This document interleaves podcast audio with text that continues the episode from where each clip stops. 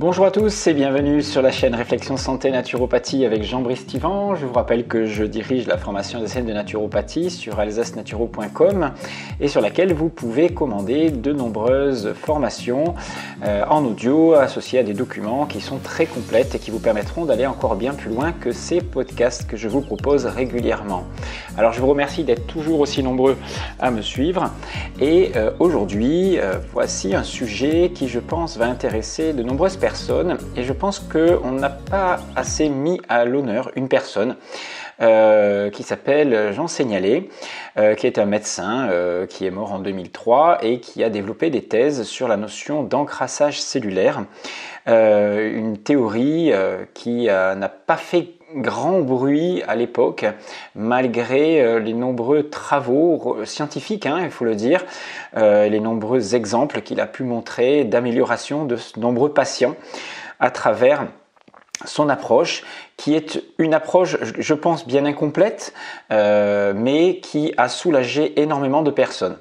Et je pense qu'on doit lui rendre hommage et je pense qu'il a le mérite d'être connu, qu'il doit être connu. Et voici aujourd'hui donc une euh, vidéo euh, qui va présenter à la fois ses travaux et la relation qui peut exister entre la mise en place de son protocole associé à l'amélioration des maladies du cartilage, donc de l'arthrose ou de l'arthrite, euh, maladies pour lesquelles il avait de très très bons résultats. Alors j'aimerais vous parler aujourd'hui de l'arthrose, hum, parce que je suis en train là, euh, comme ça, d'improviser devant mon ordinateur. Je suis en train de préparer une formation hein, sur euh, les pathologies du système ostéomusculaire. Et je me suis dit qu'aborder ce sujet pourrait intéresser de nombreuses personnes qui souffrent euh, d'arthrose, puisque c'est une maladie dont 80% des personnes âgées souffrent. Hein. Voilà, donc c'est pas une fatalité, euh, c'est quelque chose qui est très commun, surtout euh, dans le vieillissement. Mais il ne faut pas confondre euh, influence de l'âge avec fatalité. Euh, moi, j'ai un père qui a 82 ans aujourd'hui, qui euh, continue de faire du vélo, qui euh, a fait de l'haltérophilie toute sa vie, qui d'entre l'âge de 11 ans et 82 ans donc a fait du vélo, donc a répété des gestes.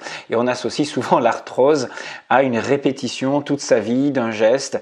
Et aujourd'hui, ben, son genou est intact, son dos est intact, ne souffre pas de cette maladie. Donc rien n'est de fatalité et on va essayer de comprendre aujourd'hui l'une des causes, attention pas la cause de l'arthrose, puisque elle nécessiterait comme toute maladie, une approche très holistique, hein, très globale. Et euh, je ne vous parlerai pas aujourd'hui de l'approche psycho-émotionnelle des maladies arthrosiques. En effet, euh, il est difficile d'admettre pour la médecine ou pour même euh, la naturopathie que l'hygiène de vie n'explique pas complètement Hein, les causes de l'arthrose.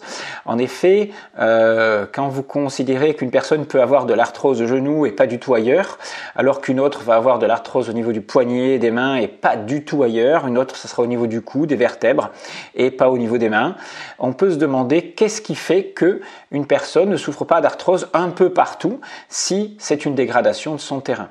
Alors ça, je l'explique dans mes séminaires en vous donnant le décodage de chacune des parties du corps qui renvoie donc à une histoire, à des ressentis, à des émotions particulières associées à des dévalorisations profondes puisque dès qu'on va toucher le cartilage, les os, on est dans des euh, euh, vécus de dévalorisation.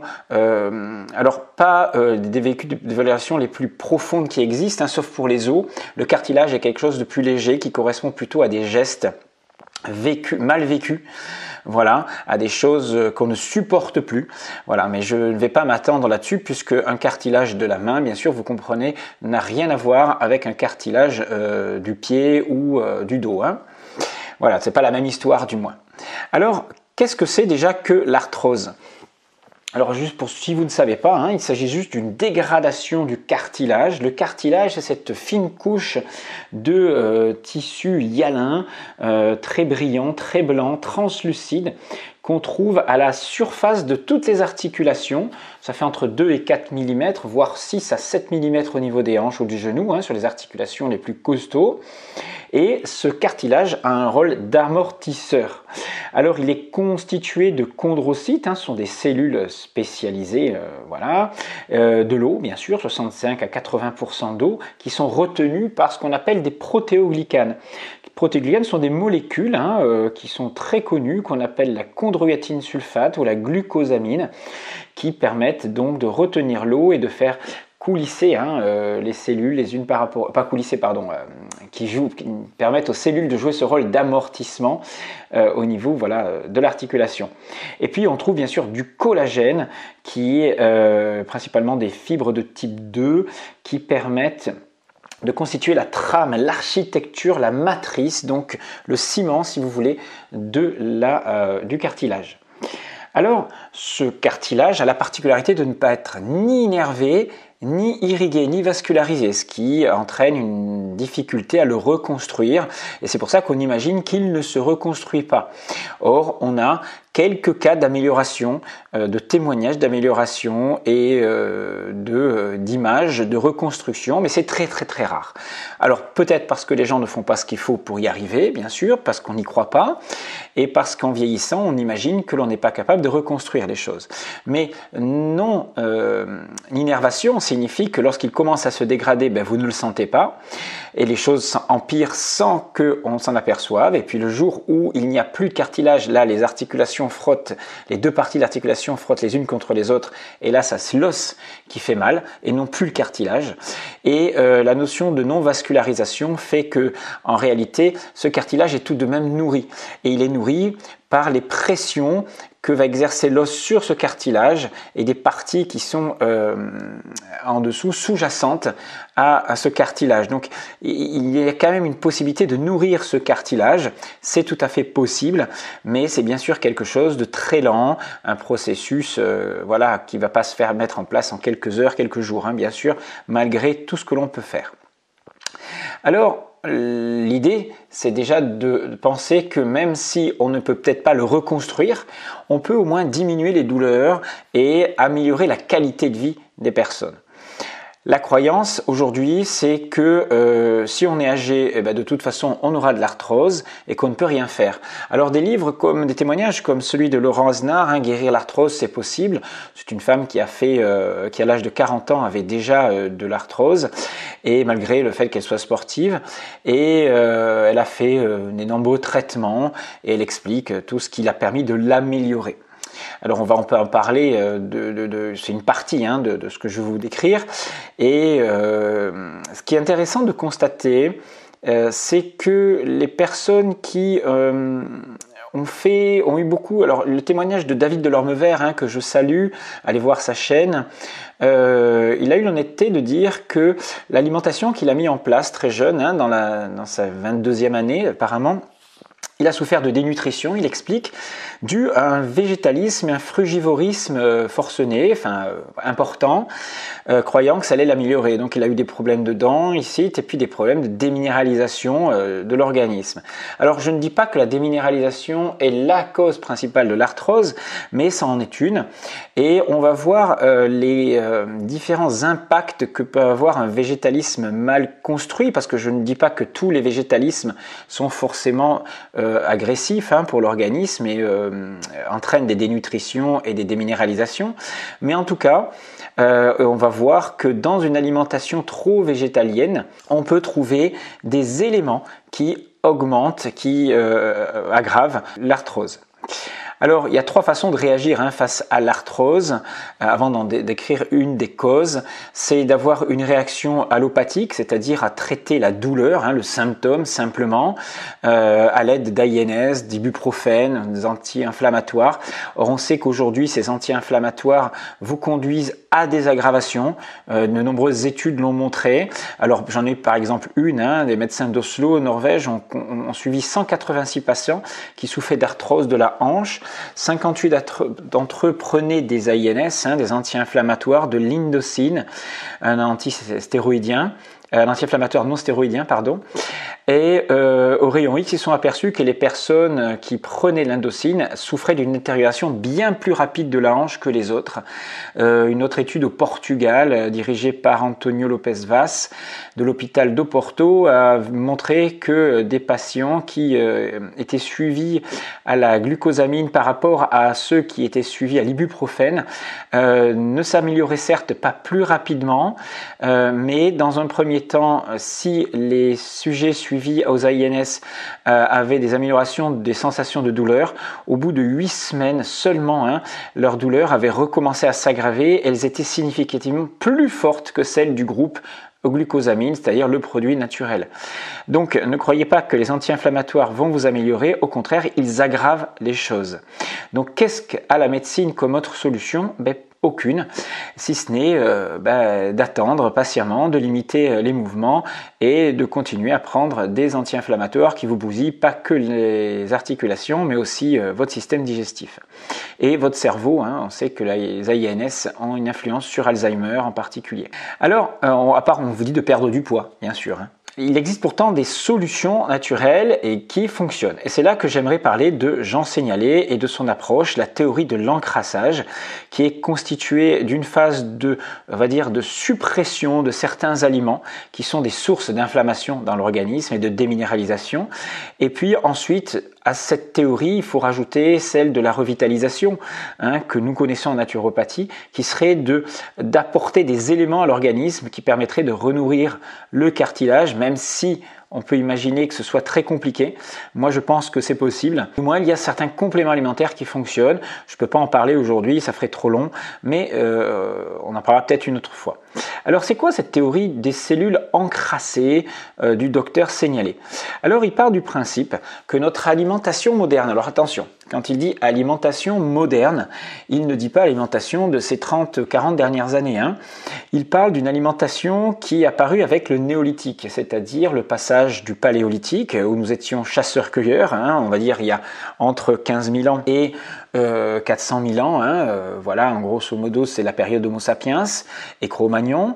Euh, même si on était chasseurs-cueilleurs bien avant, hein, il y a un million d'années, on était déjà chasseurs-cueilleurs, on est passé de charognard, puis il y a 2, millions et demi d'années, quand on est sorti de la forêt équatoriale, voilà, on est passé d'état de, de, frugivore hein, à celui de, de, on cueillait, on ramassait et on creusait aussi, puisqu'on mangeait des tubercules, au statut de chasseur-cueilleur qui a été celui qui a été le plus long dans le développement de notre euh, humanité. Euh, c'est-à-dire que ça fait presque un million huit ans que nous chassons, que nous nourrissons essentiellement donc d'aliments carnés, de quelques racines, euh, de quelques tubercules et bien sûr de pousses hein, issus des arbres et que ce statut de chasseur-cueilleur on l'a depuis on va dire plus d'un million d'années, surtout dans les pays nordiques, hein, les pays en Europe.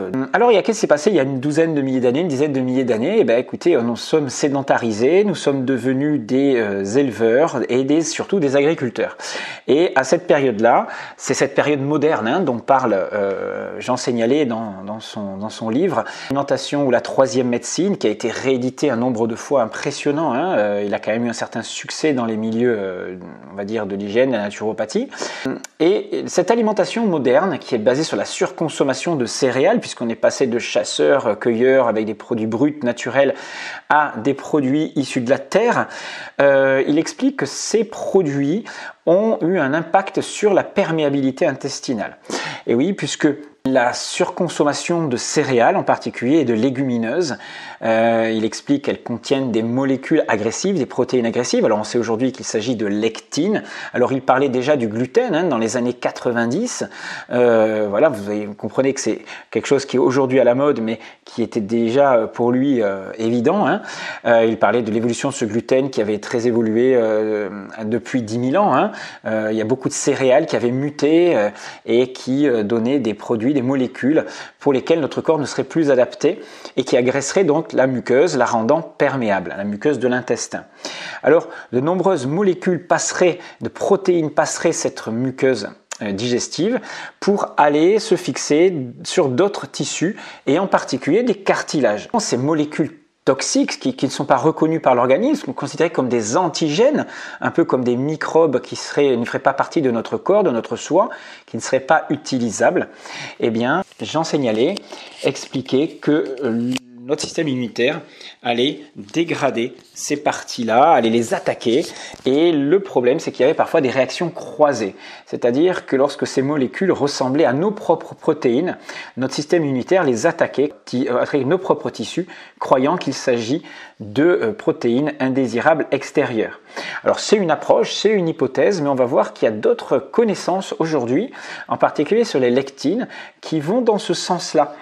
Et il explique tout que toutes les maladies que nous connaissons aujourd'hui, qui ont explosé, modernes, euh, auraient pour origine cette hyperperméabilité intestinale et cette migration de protéines, de, molécules antigènes, euh, antigéniques sur nos tissus en les agressant. Alors voilà, c'est un peu réducteur peut-être, mais euh, je trouve que vu les résultats qu'il a eus hein, quand il supprimait ces euh, aliments modernes, dits modernes, il avait des résultats extraordinaires et on verra pour l'arthrose. Hein.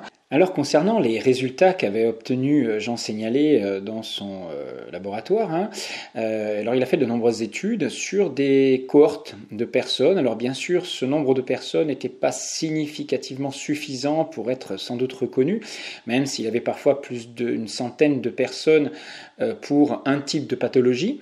Alors par exemple, si vous prenez ces résultats sur l'arthrose, on s'aperçoit que des personnes qui souffraient hein, de douleurs arthrosiques ou arthritiques, de polyarthrite en particulier, plus de 80% des personnes qu'il suivait et qui appliquaient correctement son régime alimentaire, donc basé sur le crudivorisme, hein, une alimentation type paléo, euh, avaient obtenu donc de très très bons résultats et ne souffraient plus, ou du moins vivaient quasiment normalement, euh, avec suppression de quasiment leurs médicaments, leurs anti-inflammatoires, etc. Seuls subsistaient entre 5 et 10% de personnes, voire 15% pour certaines pathologies, de personnes qui euh, n'avaient pas de résultats euh, importants c'est-à-dire de, rémission totale, mais des améliorations quand même. Hein. donc euh, ce ne sont pas des résultats anodins. Si une molécule euh, chimique avait les mêmes résultats que cela, euh, je peux vous dire que les laboratoires trouveraient les financements pour la développer. sauf qu'aujourd'hui, ben, écoutez, faire jeûner des personnes ou leur proposer un changement de régime alimentaire basé sur l'alimentation brute type paléo cru, euh, bah, c'est quelque chose qui ne rapporte pas grand-chose à l'industrie pharmaceutique. Vous le comprenez Et on peut comprendre aussi pourquoi il n'a pas été suivi complètement. Alors bien sûr, ces personnes, lorsqu'elles remangeaient, réintroduisaient certains aliments dits interdits, hein, comme les laitages par exemple, certaines céréales légumineuses, eh bien elles rechutaient et elles retrouvaient des symptômes. Donc ça n'est pas une panacée, les personnes n'étaient pas complètement guéries, mais elles retrouvaient une vie normale grâce à ce mode de vie-là. Et euh, je vous présenterai euh, lors d'une prochaine conférence un témoignage euh, sur l'amélioration que peut amener une telle mode alimentaire sur des douleurs chroniques, en particulier des spondylarthrites ankylosantes, hein, voilà, puisque ce sera un témoignage futur. Alors par exemple, qu'est-ce que Jean signalait interdisait, ou du moins qu'est-ce qu'il disait qui était à l'origine de toutes ces pathologies inflammatoires modernes. Alors bien sûr, il, prenait un retour à ce qu'on appelait l'alimentation ancestrale. Donc l'alimentation ancestrale, c'est simplement l'alimentation du paléolithique, mais attention, avec une dominante de cru. C'est-à-dire plus de 80% des aliments devaient être consommés crus. Pourquoi? Parce qu'il estimait que la cuisson déjà modifiait la structure alimentaire et surtout euh, générait des glycations, hein, des molécules nouvelles toxiques qui agressent aussi la muqueuse intestinale. Alors dans cette alimentation ancestrale, euh, elle est simplement constituée, c'est tout simple, hein, euh, c'est celle, du chasseur-cueilleur. bien sûr, on ne va trouver aucun aliment que l'on doit faire cuire, sauf certains aliments qu'il consommait en cuidité, c'est-à-dire c'était des cuissons très modérées. Par exemple, les œufs, il les tolère euh, mollets, le poisson, il le tolère cuit modérément, ou certaines viandes, euh, la part des viandes sont consommées crues ou à la rigueur un peu à la vapeur.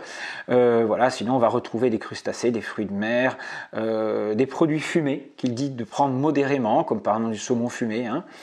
Bien sûr, tous les légumes sont tolérés, les fruits, euh, tout ce qui est cru, hein, voilà. Même le chocolat noir en quantité modérée est, toléré. Euh, le sel, bien sûr, est autorisé, etc.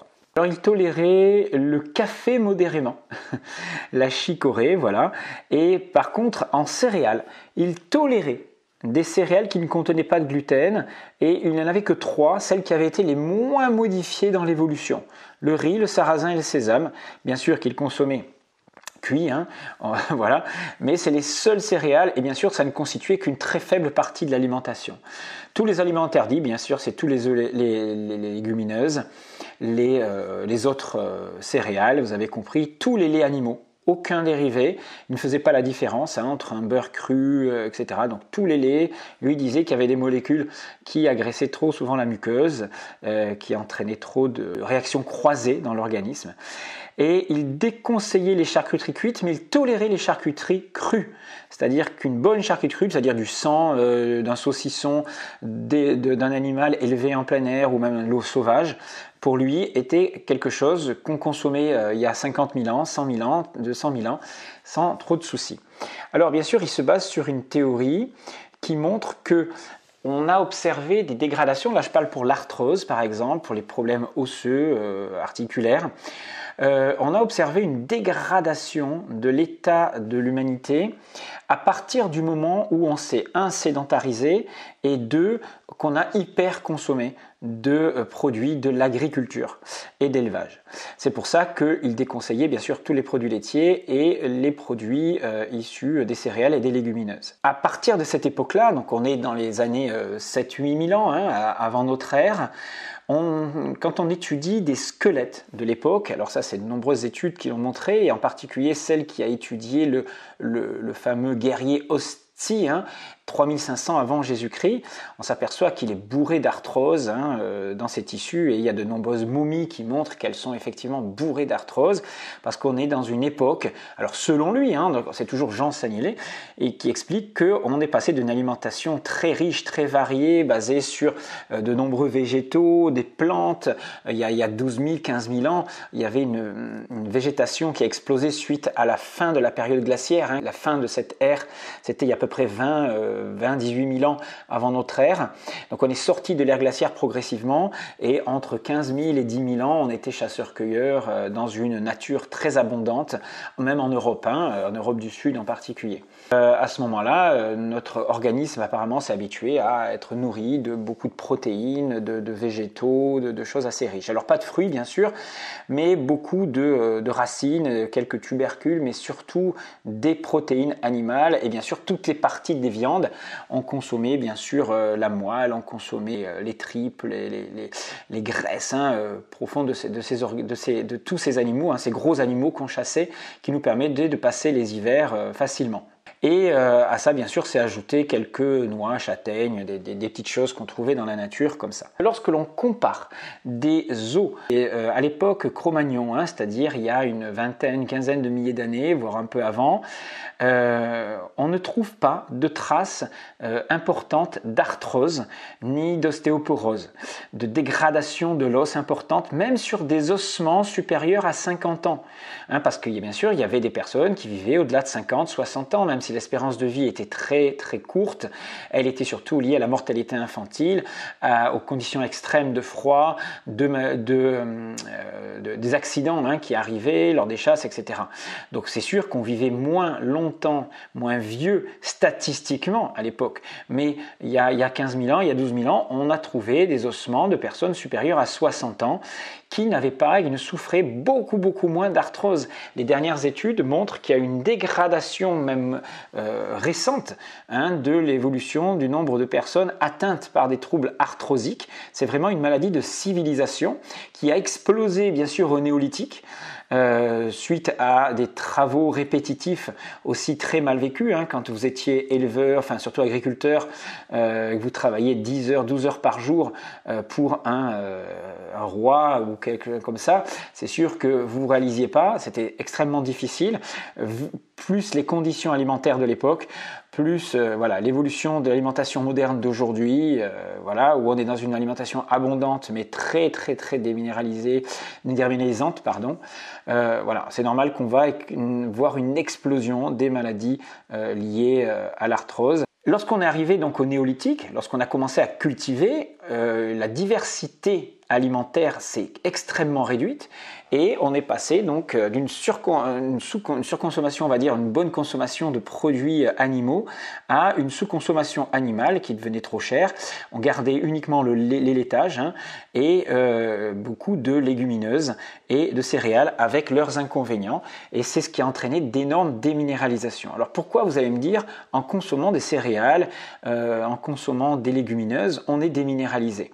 Eh bien tout simplement parce que elles contiennent des lectines et ces lectines ce sont des antinutriments. Ces antinutriments empêchent l'absorption de minéraux comme le zinc, le fer, le magnésium, etc. Hein, à travers cette muqueuse intestinale qui en plus euh, sans doute est progressivement devenue un peu plus poreuse euh, et puis euh, il faut savoir que ces lectines ont aussi d'autres inconvénients.